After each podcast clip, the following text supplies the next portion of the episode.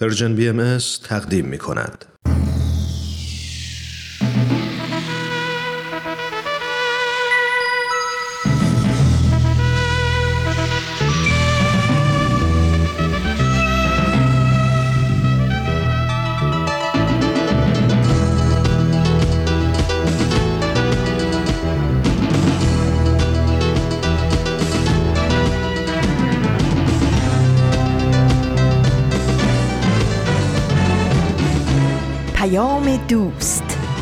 برنامه ای برای تفاهم و پیوند دلها.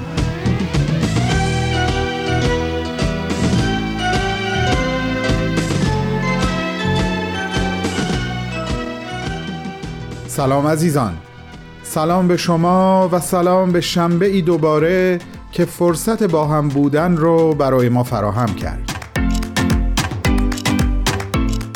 من بهمن یزدانی از طرف خودم و به نمایندگی از طرف دوستان و همکارانم به همگی شما خوش آمد میگم و به شنیدن برنامه های امروز دعوتتون می‌کنم. 29 خرداد 1400 خورشیدی که برابر شده با 19 ماه جون 2021 میلادی بر شما به خیر باشه انشاءالله. بدون تمر بدون تاریخ عبدالبها سر خدا و معماران صلح مثل هفته های قبل تقدیمی امروز ما هست به شما.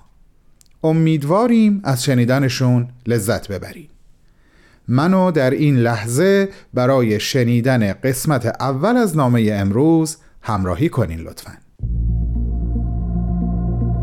تو این میونه راه عمر یک نگاهی پشت سرت بنداز بهمن.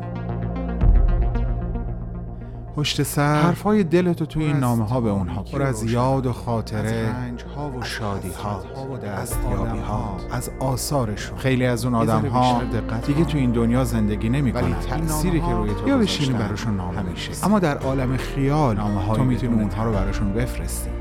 نامه هایی بدون تمر بدون تاریخ.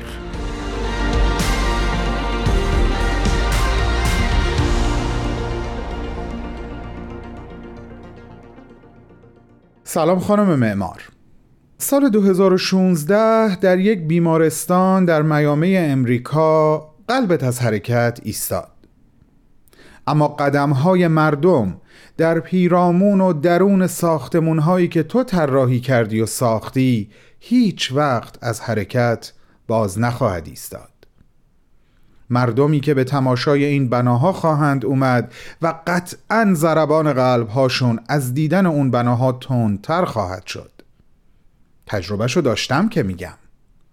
خوشبختانه من هم جزو همون آدمایی هستم که تا امروز دست کم یکی از 950 طرحی که از تو در 44 کشور به یادگار مونده رو از نزدیک دیدم.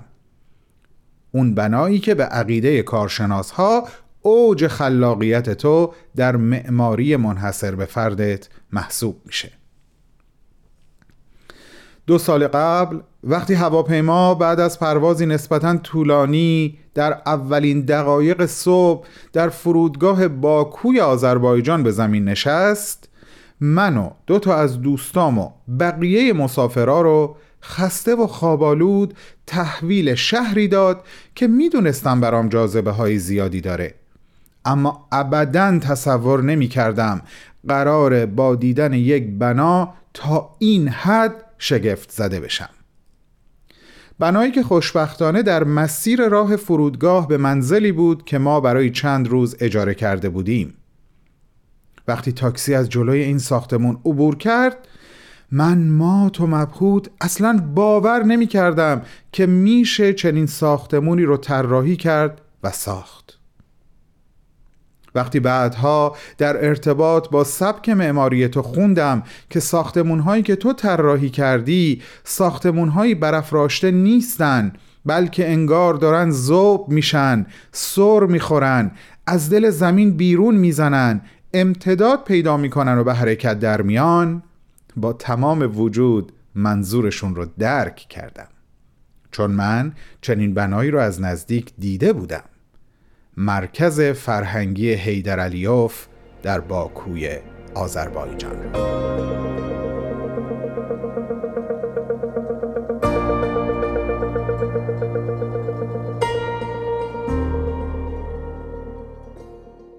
خوش برگشتین عزیزان.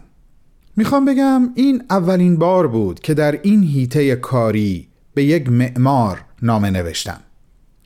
این کار رو باز هم تکرار خواهم کرد و در فرصتهای کوتاهی که بین برنامه ها دارم امروز در ارتباط با صحبت های یک معمار شهیر که احتمالا همگیتون اون رو به خوبی می‌شناسین حرف خواهم زد. اما الان زمان پخش برنامه عبدالبها سر خدا هست با اجرای دوست و همکار عزیزم پارسا. بفرمایین خواهش می‌کنم.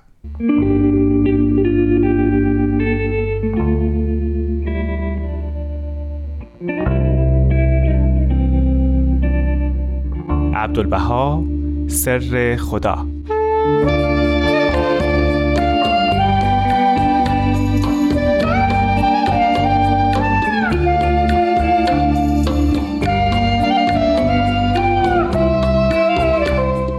دوستان عزیز و شنوندگان گرامی درود و سلام حضور همه شما. من پارسا فنایان هستم مجری این برنامه عبدالبها سر خدا.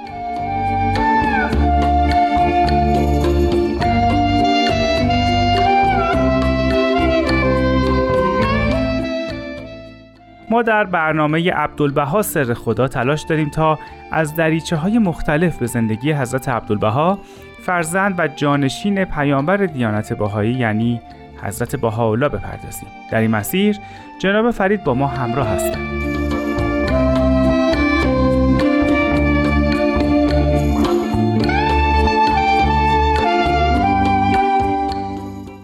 حضرت عبدالبها میفرمایند عبدالبها به نهایت تذرع و ابتحال از برای تو از درگاه اهدیت استدعای این موهبت می نماید و آرزو نماید که سهیم و شریک تو در این خدمت گردد.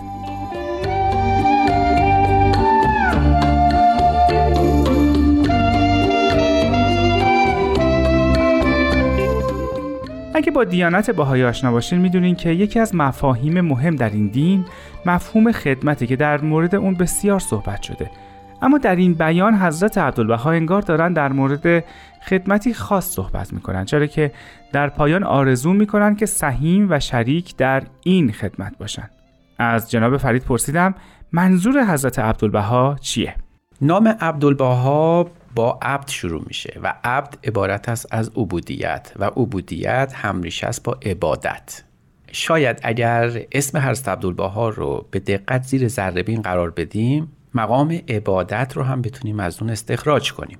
حضرت عبدالبها بارها در آثار خودشون به مقام مناجات، عبادت و تعبد اشاره کردن شاید بتوانیم به جرأت بگیم که حضرت عبدالبها بیشترین بخش از آثار خودشون اختصاص به مقام مناجات و شعون ادعیه و عبادت ها قرار دادن. حضرت عبدالبها به افسه بیان با روشنترین کلمات مناجات های بسیار بسیار زیادی رو از خودشون برجا گذاشتن و ما باید به این نکته دقت کنیم که شناخت حضرت عبدالبها بدون رجوع به همین آثار مناجات گونه ایشون تقریبا غیر ممکنه. شاید بتونیم خیلی از مقامات حضرت عبدالبها رو در خلال همین مناجات ها پیدا کنیم. بررسی مناجات های حضرت عبدالبها اهم از تعداد اونها سبکشون تنوعشون موضوعات مندرج در اون به نظر می‌رسه که اگر خوب بررسی بشه دو سه یا چهار جلد کتاب رو شامل بشه.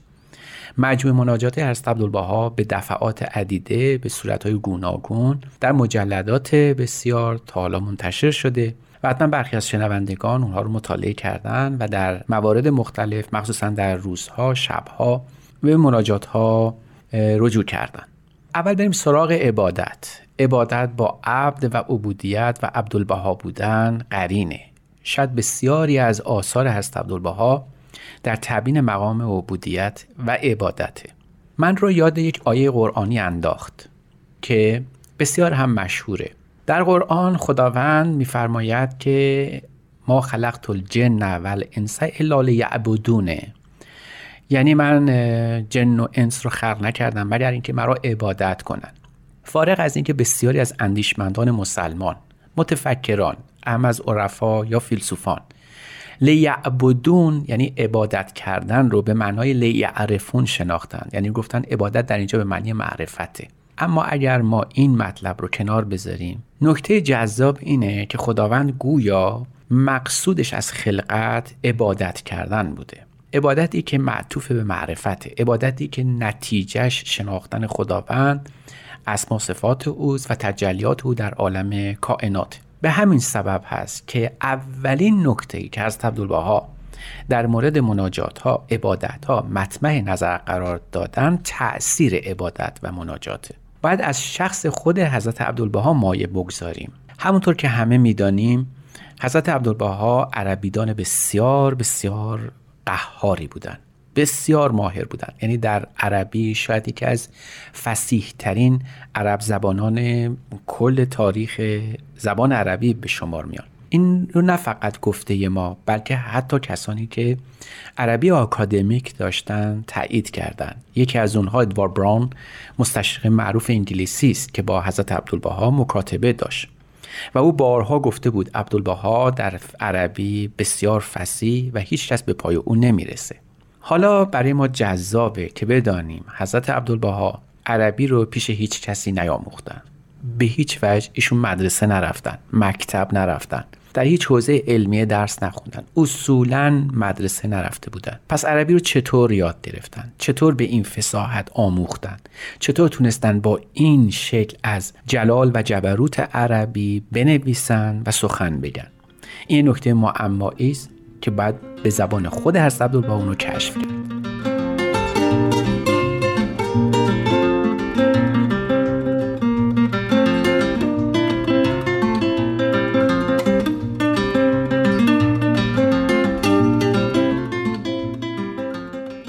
راستش توضیحات جناب فرید من رو گیج کرد و من ربط توضیحاتشون در مورد عبادت یا دعا خوندن رو با عربی حضرت عبدالبها متوجه نشدم ازشون خواستم در این مورد بیشتر توضیح بدن.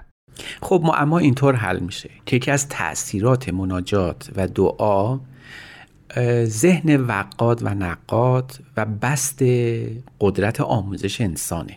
حضرت عبدالباها در این خصوص یک کیس استادی دارن. یعنی در مورد خودشون این رخ داده. بهتر که از زبان خود حضرت عبدالباها بیابیم. میفرمایند من عربی را تحصیل نکردم. وقتی طفل بودم کتابی از مناجات های حضرت باب را به خط جمال مبارک یعنی حضرت بهاءالله داشتم و خیلی خواندن آن را شایق بودم شبها که بیدار می شدم بر می خواستم و از شدت طلب و اشتیاق می تا آنکه دیدم عربی را خوب می‌فهمم. دوستان قدیم به خوبی می دانند که من تحصیل نکردم اما گفتن و نوشتن عربی را از فسحهای عرب بهتر می دانم. این نکته که از عبدالباها به صورت یک رخداد شخصی خودشون بیان کردن برای این بود که به ما نشون بدن که دعا و مناجات به زبان عربی به زبان فارسی یا به هر زبان دیگری به فرموده حضرت حالا تاثیرات بسیار زیادی داره. ما منتظر نتیجه آنی از دعا و مناجات به فرموده حضرت عبدالبها نباید بنشینیم. یعنی توقع نداشته باشیم که به محض این که دعا و مناجات خوندیم اثراتون رو ببینیم.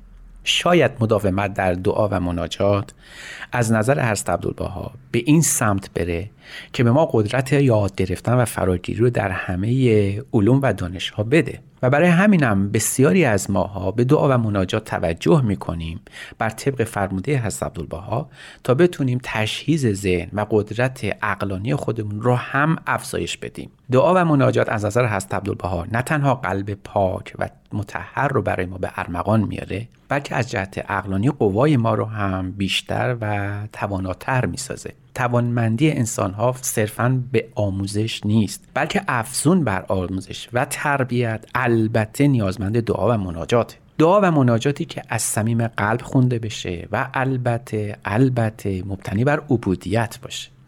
شاید برای همین هم هست عبدالبها مسئله اعلای امر بهایی هستند که تونستن در این موقف از عبودیت به چنان عبادتی بپردازن که تونسته باشه یکی از نتایجش و نه همه اون یکی از نتایجش این باشه که انسان می‌تونه در دانشها و علوم حتی فرا گرفتن زبان هم قدرتمندتر بشه. ما می‌دانیم که از عبدالبها علم لدنی هم داشتن.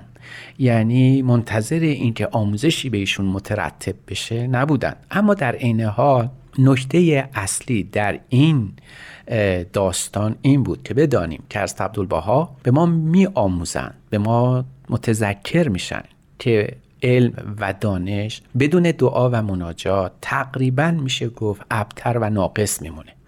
برای همینم باید دائما در شب و روز در احیانی که برای ما رخ میده در روزگاری که داریم هر چقدر هم گرفتاری ها بیشتر و نوع تلقی ما از زندگی اقلانی تر بشه باید به آموزش از نگاه مناجات و دعا هم بپردازیم. به همین سبب هست که حضرت عبدالباها یه فصل دلکشی از مناجات ها رو برای ما تدوین کردن. در شمون مختلف مناجات ها نوشتن. اما نکته اصلی در دعا و مناجات ها فارغ از این که چه تأثیراتی می‌تونه داشته باشه حصول اون شرایط هم هست. یعنی وقتی ما می‌خوایم مناجات بخوانیم مثلا نماز بخوانیم و چه شرایط رو داشته باشیم. ایشون به این مسائل هم توجه فرمودن.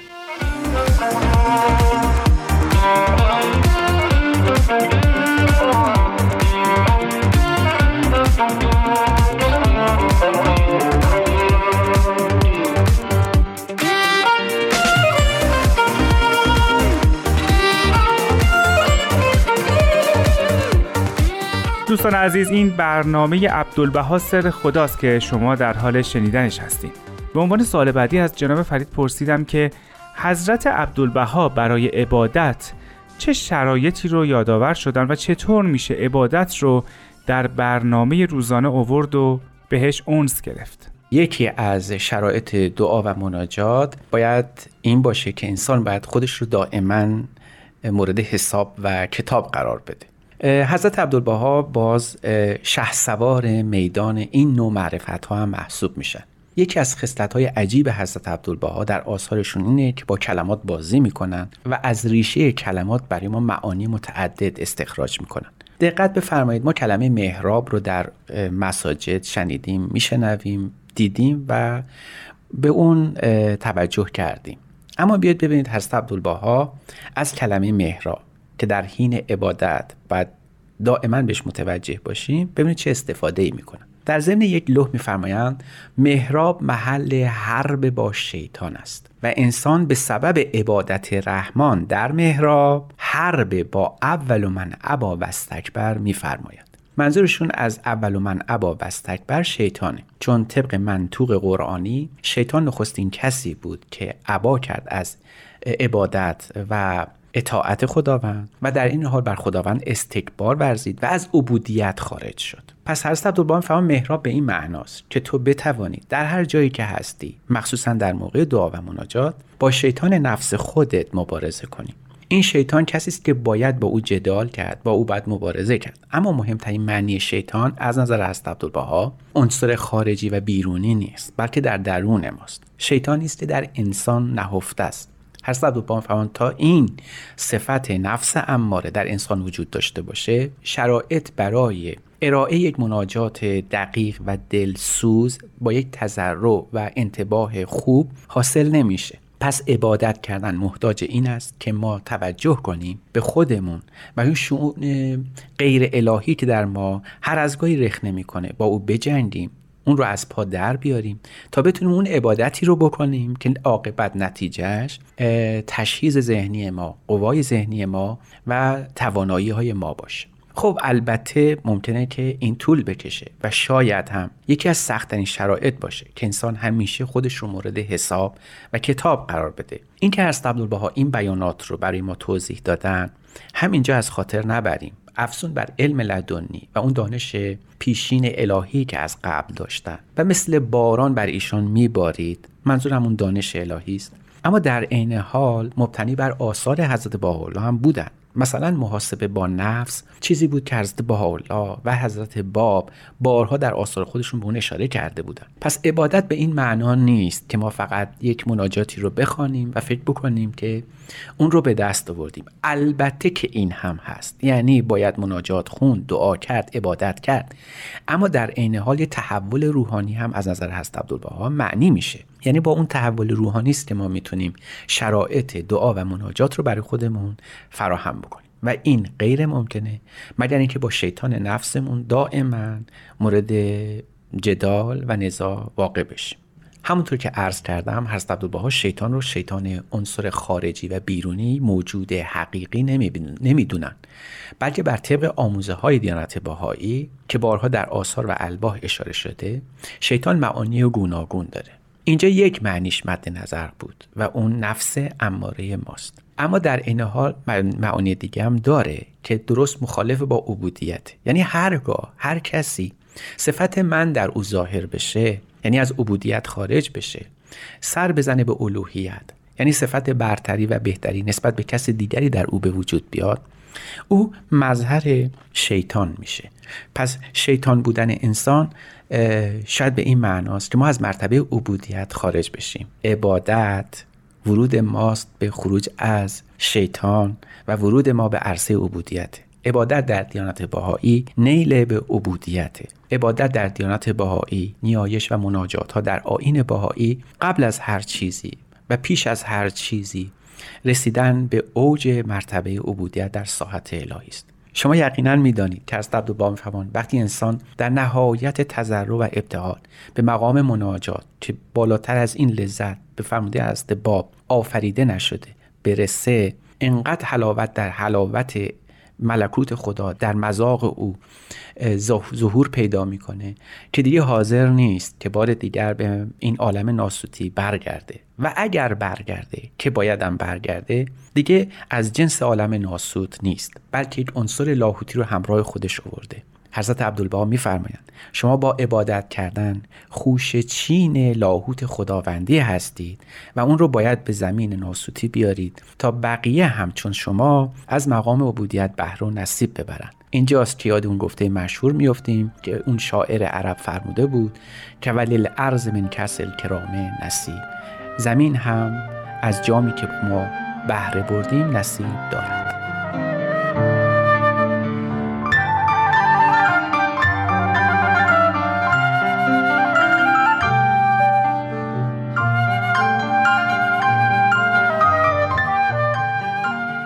خب دوستان عزیز به پایان این قسمت از برنامه عبدالبها سر خدا رسیدیم. ممنون که با این سومین قسمت همراه شدید با جناب بهرام فرید و من پارسا فناییان اگه نظر، پیشنهاد یا انتقادی دارین حتما به همون بگین. تا هفته بعد خدا نگهدار.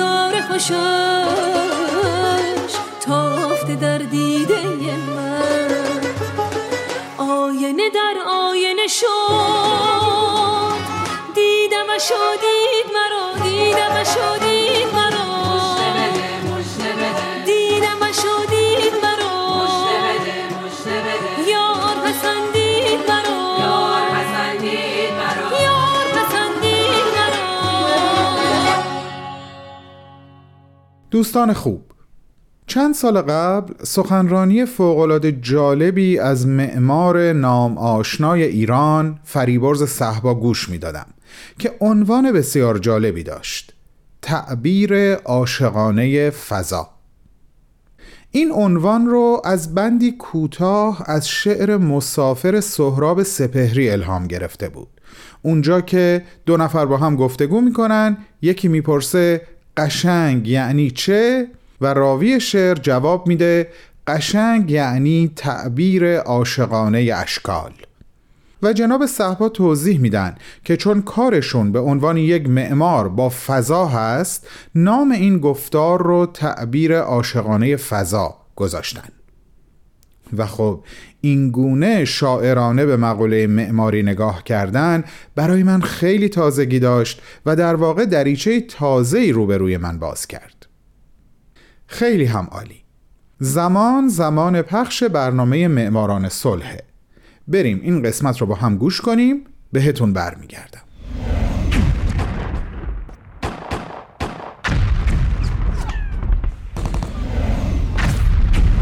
معماران صلح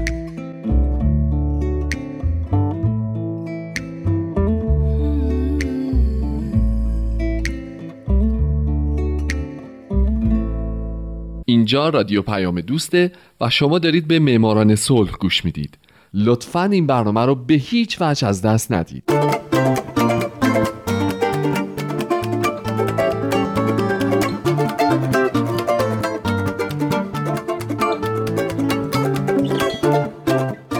سلام به شما. به معماران صلح خوش اومدید. من در این برنامه سعی می‌کنم به زنان و مردان و شرکت ها و مؤسساتی بپردازم که به خاطر فعالیت هاشون به نوبل صلح دست پیدا کردن. کسانی که یا تمام زندگیشون رو وقف صلح کردن یا در برهی از زمان کاری کردند که دنیا برای ما جای امتری بشه. هومن عبدی از شما می‌خواد که به معماران صلح شماره 18 گوش بدید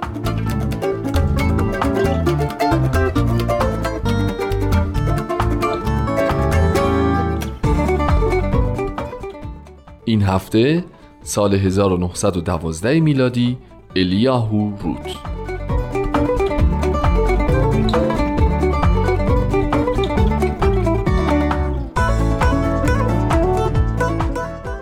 الیاهو روت در 15 فوریه 1845 در نیویورک متولد شد و 92 سال بعد در همین شهر درگذشت.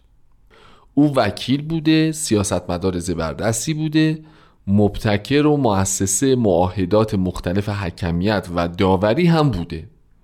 او به خاطر تلاشهاش برای تأسیس یک دادگاه جهانی و علاقش به داوری بین شایسته دریافت نوبل صلح در سال 1912 تشخیص داده شده.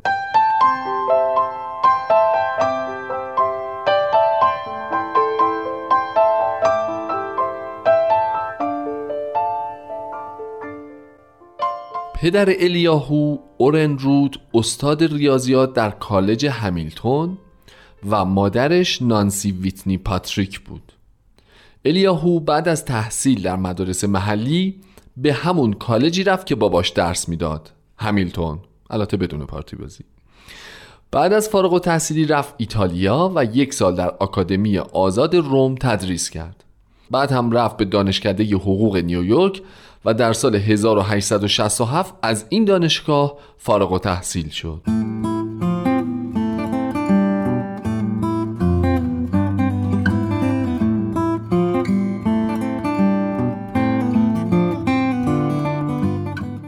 بعد از فارغ و تحصیلی روت به عنوان وکیل خصوصی مشغول به کار شد. هم وکیل شرکت های بزرگ بود و هم یه شغل دولتی داشت. مشاور دادگاه رشوهخواری. او موکلین برجسته و ثروتمندی داشت و خلاصه بگم نونش تو روغن بود. همین باعث شد از سال 1878 وضعیت ثابتی پیدا کنه و در 33 سالگی با کلارا فرانسیس ویلز ازدواج کرد. کلارا دختر مدیر مسئول مجله Scientific American بود. روت و کلارا سه بار بچه دار شدن و ظاهرا هم بچه هاشون کاملا موفق بودن.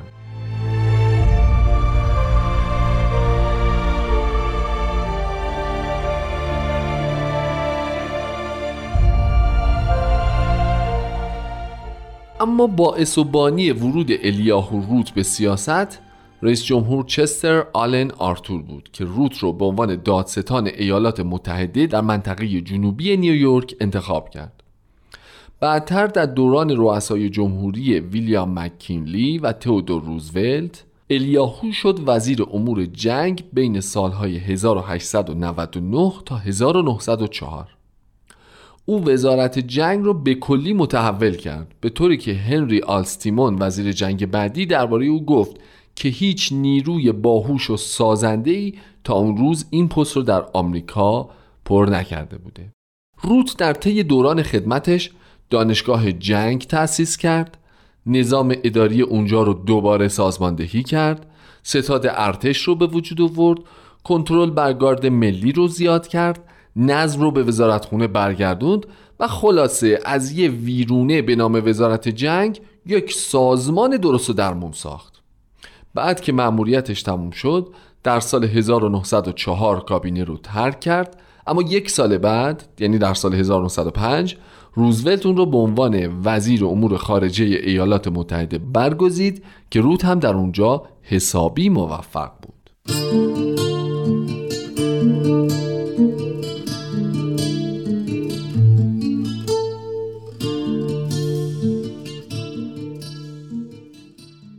بعد از رسیدن به این سمت از سیاست درهای باز در خصوص شرق دور حمایت کرد.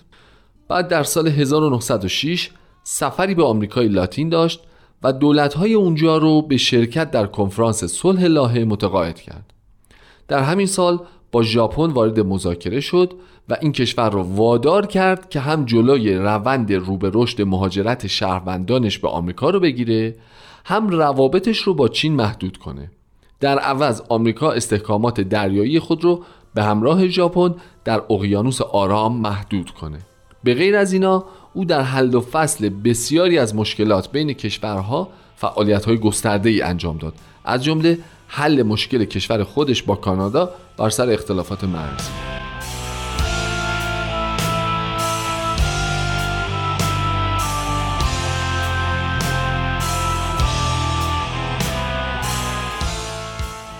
الیاهو روت برنده جایزه نوبل صلح در سال 1912 میلادی در ژانویه 1909 به سمت سناتوری ایالات متحده رسید و تا سال 1915 که تصمیم به ترک این شغل گرفت در این سمت باقی موند و در این دوران بود که جایزه نوبل صلح رو به دست آورد. به دلیل تلاش برای گرد هم آوردن ملت‌ها از طریق حکمیت و همکاری. در زمان جنگ جهانی اول روت یکی از مخالفان سیاست بیطرفانه پرزیدنت ویلسون بود و حتی جنبشی رو تأسیس کرد تا آمریکا رو وادار کنه به مشارکت در جنگ. چرا که معتقد بود اگه آمریکا وارد جنگ نشه جنگگرایی آلمان می‌تونه برای جهان و برای خود آمریکا خطرناک باشه. در کارش موفق بود. آمریکا به جنگ وارد شد و او از ویلسون حمایت کرد. در سال 1917 پرزیدنت ویلسون روت 72 ساله رو معمور کرد به روسیه بره که به تازگی تزارش سرنگون شده بود. تا مقدمات همکاری آمریکا با دولت جدید انقلابی رو فراهم کنه. الیاهو یک ماه رو در اونجا موند و به اونها این هشدار رو داد که کمک های مالی آمریکا به رژیم جدید تنها در صورتی پرداخت میشن که اونا در کنار متفقین بجنگن. روت معتقد بود هر چند که روزها مردمی خوب و مهربونن اما یه ذره گیج و منگن.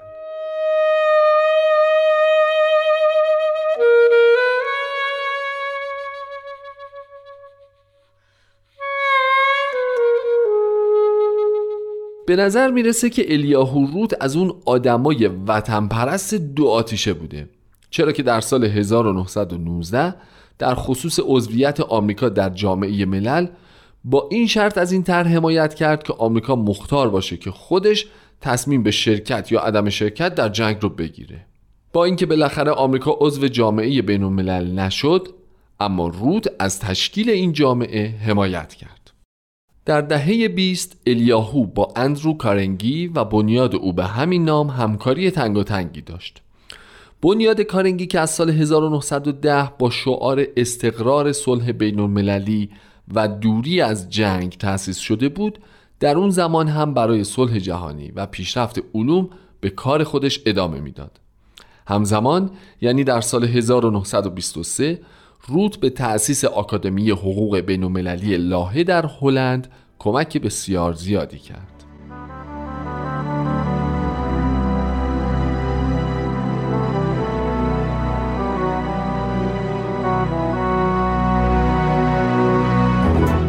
الیاهو روت یکی از افراد تاثیرگذار در ایالات متحده بوده و هست. خانه او در کلینتون نیویورک در سال 1972 به عنوان یک اثر تاریخی ملی شناخته شده. او به غیر از فعالیت های سیاسیش کتاب های زیادی رو هم تعلیف کرده. از جمله نقش شهروندان در دولت تجربیات در دولت ملزومات قانون اساسی آمادگی برای مسئولیت های بین المللی و کتاب انسان و سیاست بالاخره هم الیاهو روت به عنوان آخرین عضو بازمانده از کابینه پرزیدنت مکیلی در سال 1937 در زادگاه خودش و در حالی که اعضای خانوادش کنارش بودند به علت کهولت سن درگذشت.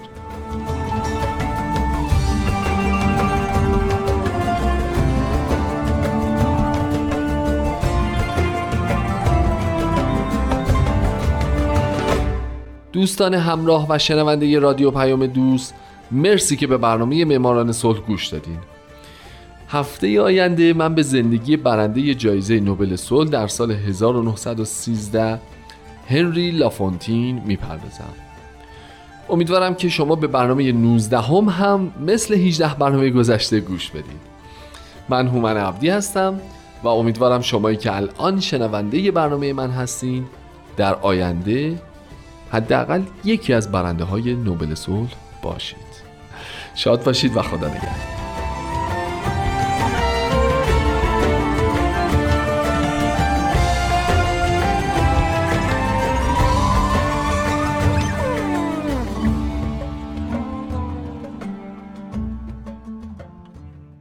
سلام دوباره به همه شما عزیزان. فاصله داشتم با خودم فکر می‌کردم یه قسمت دیگه از صحبتهای آقای صحبا رو باهاتون در میون بذارم. اما بعد یک تصمیم بهتر گرفتم. فکر کردم چقدر خوب اصلا نامه هفته آینده رو خطاب به ایشون بنویسم و بخشی از یادگیری هام از صحبت هاشون رو توی اون نامه با خودشون و با شما در میون بذارم. امیدوارم شما هم موافق باشین. پس الان بدون فوت وقت بریم قسمت دوم نامه رو با هم گوش کنیم.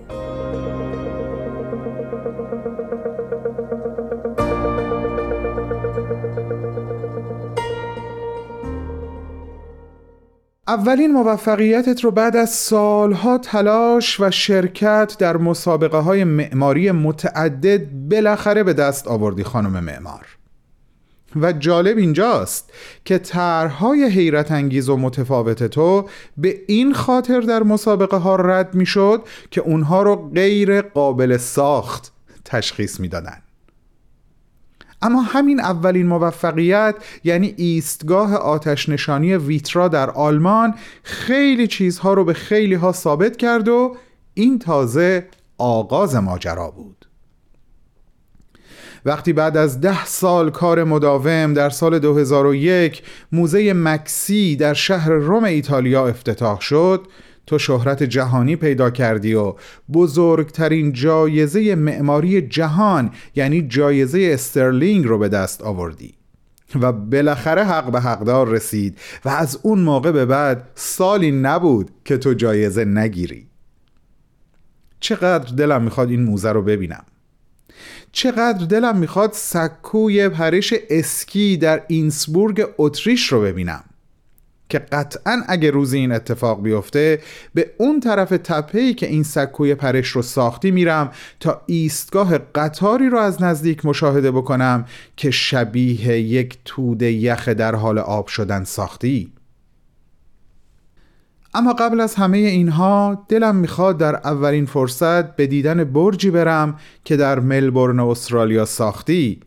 آخه این از همه به هم نزدیکتره و دیدنش امکان پذیرتر تو همکاران ای داری که من برای اونها هم به اندازه تو احترام و برای کارهاشون اعتبار قائلم خانم معمار.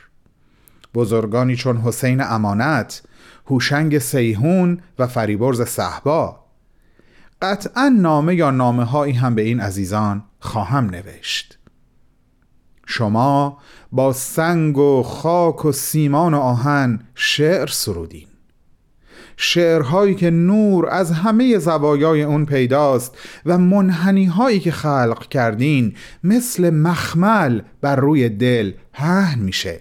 هرچند که ظاهرش سفت و سخت به نظر میاد.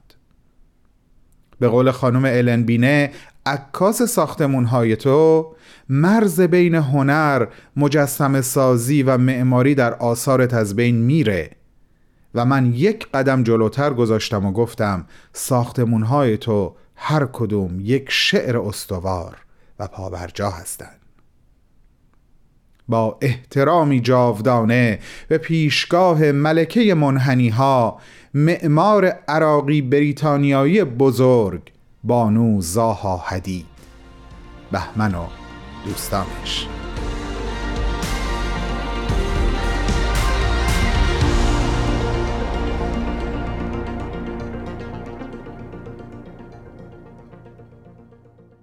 همراهان با وفای Persian BMS همین اسم رو در صفحات مجازی فیسبوک، اینستاگرام، تلگرام، پادکست و SoundCloud جستجو کنین و برامون از نظراتتون بگین که سخت مشتاق و منتظریم شما رو به محبت قلبی و حقیقی خودم و همکارانم اطمینان میدم و تا شنبه هفته آینده باهاتون خداحافظی می‌کنم. بدرود.